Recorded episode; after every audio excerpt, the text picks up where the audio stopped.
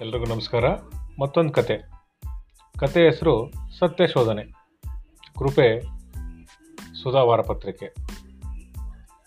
ಮಹೇಂದ್ರ ಎಂಬ ರಾಜನು ಅತ್ಯಂತ ಚಾಕಚಕ್ಯತೆಯಿಂದ ರಾಜ್ಯಭಾರ ಮಾಡುತ್ತಿದ್ದನು. ಅವನ ಆಳ್ವಿಕೆಯನ್ನು ಎಲ್ಲರೂ ಇಷ್ಟಪಡುತ್ತಿದ್ದರು. ಒಂದು ಬಾರಿ ಅವನ ರಾಜ್ಯಕ್ಕೆ ಒಬ್ಬ ಜೈನ ಸನ್ಯಾಸಿ ಆಗಮಿಸಿದರು. ರಾಜಧಾನಿಯಲ್ಲಿದ್ದ ಎಲ್ಲರೂ ಅವರ ದರ್ಶನ ಪಡೆಯಲು ತಂಡೋಪತಂಡವಾಗಿ ಧಾವಿಸುತ್ತಿದ್ದರು. ಇದನ್ನು ಗಮನಿಸಿದ ರಾಜನಿಗೆ ಆಶ್ಚರ್ಯವಾಯಿತು. ನಾನು ಇಷ್ಟ ದೊಡ್ಡ ಸಾಮ್ರಾಜ್ಯಕ್ಕೆ ರಾಜನಾದರೂ ಜನರು ನನ್ನನ್ನು ನೋಡಲು ಬರುತ್ತಿಲ್ಲ. ನಾನು ಹೇಳಿ ಕಳುಹಿಸಿದರೆ ಮಾತ್ರ ಬರುತ್ತಾರೆ. ಆದರೆ ಈ ಮನುಷ್ಯನ ನೋಡಲು ಇಷ್ಟು ನೂಕು ನುಗ್ಗಲು ಯಾಕೆ? ಏನೂ ಅರ್ಥವಾಗದೆ ಮಂತ್ರಿಯನ್ನು ಕರೆಸಿ ಕೇಳಿದನು. ಮಂತ್ರಿಗಳೇ, ಜನರು ಈ ರೀತಿ ಅವರ ದರ್ಶನಕ್ಕೆ ಆತುರುತ್ತಿರುವ ಕಾರಣವಾದರೂ ಏನು? ಆ ಮನುಷ್ಯನಿಗೆ ವಿಶೇಷ ಗುಣಗಳೆಲ್ಲಾದರೂ ಇವೆಯೇ? ಹೌದು, ಮಹಾಪ್ರಭುಗಳೇ, ಅವರು ಸಾಮಾನ್ಯರಲ್ಲ. ಎಷ್ಟೋ ವರ್ಷ ಸಾಧನೆಗೈದು ಸತ್ಯವನ್ನು ಜಯಿಸಿದ್ದಾರಂತೆ. ಹಾಗಾದರೆ ತಾವು ಈಗಲೇ ಹೋಗಿ ಅವರ ಅಪೇಕ್ಷೆಯನ್ನು ಕೊಟ್ಟು ಸತ್ಯವನ್ನು ಕೊಂಡುಕೊಂಡು ಬನ್ನಿ ಎಂದು ರಾಜ ಆಜ್ಞಾಪಿಸಿದ ಆಯಿತು ಪ್ರಭುಗಳೇ, ಎಂದು ಮಂತ್ರಿಯು ಹರಿವಾಣದಲ್ಲಿ ದನಕನಕಗಳನ್ನು ತುಂಬಿಕೊಂಡು ಆ ಮಹಾನುಭಾವನ ಬಳಿಗೆ ತೆರಳಿದನು. ಹರಿವಾಣವನ್ನು ನೋಡಿದ ಸನ್ಯಾಸಿ ಏನು ಮಾತನಾಡದೆ ಒಂದು ಮುಗುಳ್ನಗೆಯನ್ನು ಮಾತ್ರ ಬೀರಿದನು.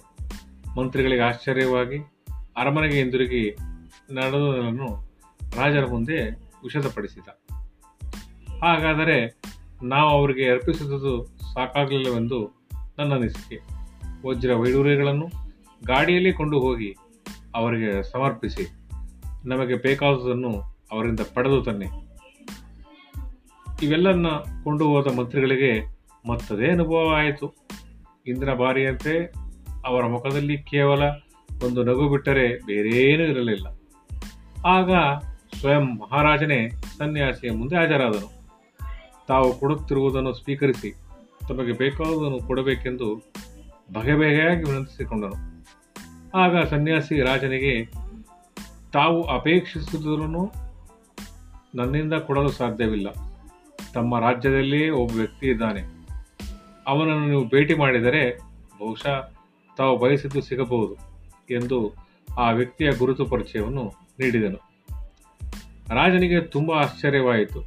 ಏಕೆಂದರೆ ತನ್ನ ರಾಜ್ಯದಲ್ಲಿಯೇ ಇರುವ ವ್ಯಕ್ತಿ ಇಷ್ಟರವರೆಗೆ ತನ್ನ ಗಮನಕ್ಕೆ ಬರಲೇ ಇಲ್ಲವಲ್ಲ ಎಂದು ತಡ ಮಾಡದೆ ಆ ವ್ಯಕ್ತಿಯ ಭೇಟಿಗೆ ಸಿದ್ಧನಾದ. ಅವನ ಮನೆಯ ಹತ್ತಿರ ಹೋಗಿ ನೋಡುವಾಗ ಅದೊಂದು ಗುಡಿಸಲು. ಅದರಲ್ಲಿದ್ದವನು ಹೊರಗೆ ಬಂದು ಆಶ್ಚರ್ಯದಿಂದ ಮಹಾರಾಜರು ನೋಡಿದನು ಇವರನ್ನು ಕಳಿಸುವವರು ಯಾರೆಂದು ತಿಳಿದಾಗ ಇನ್ನೂ ಚಿಕಿತನಾದರು ಮಹಾರಾಜರ ಬಯಕೆ ಏನೆಂದು ಗೊತ್ತಾಗುತ್ತಲೇ ಹೇಳಲಾರಂಭಿಸಿದನು. ಸ್ವಾಮಿ, ನಾನೊಬ್ಬ ಬಡವ, ಜಾಡಮಾಲಿ. ಇಡೀ ಊರನ್ನು ಸ್ವಚ್ಛಗೊಳಿಸುವ ಕಾಯಕ ಮಾಡುತ್ತಿದ್ದೇನೆ ನನಗೆ ಸತ್ಯ ಎಂದರೆ ಇನ್ನೊಂದು ತಿಳಿಯದು. ಕಾಯಕವೇ ಕೈಲಾಸ ತಿಳಿದವನು ನಾನು. ನನಗೆ ವಹಿಸಿಕೊಟ್ಟ ಕೆಲಸವನ್ನು ಅಚ್ಚುಕಟ್ಟಾಗಿ ತೃಪ್ತಿಯಿಂದ ಮಾಡುತ್ತಿದ್ದೇನೆ. ಅದರಿಂದ ಬರುವ ಪ್ರತಿಫಲದಿಂದ ಸುಖವಾಗಿದ್ದೇನೆ. ಇಷ್ಟೇ ನನಗೆ ತಿಳಿದಿರು, ತಿಳಿದಿರುವುದು ಎಂದರು.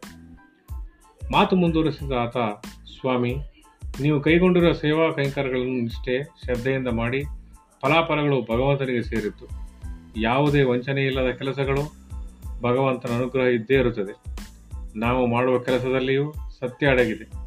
ಅದು ಬಿಟ್ಟು ಬೇರೆ ಯಾರಾದರೂ ಸತ್ಯವು ನಿಮಗೆ ಮಾಡುತ್ತೇವೆ ಎಂದು ಹೇಳಿದರೆ ಅದು ಕೇವಲ ನಿಮ್ಮ ಭ್ರಮೆ.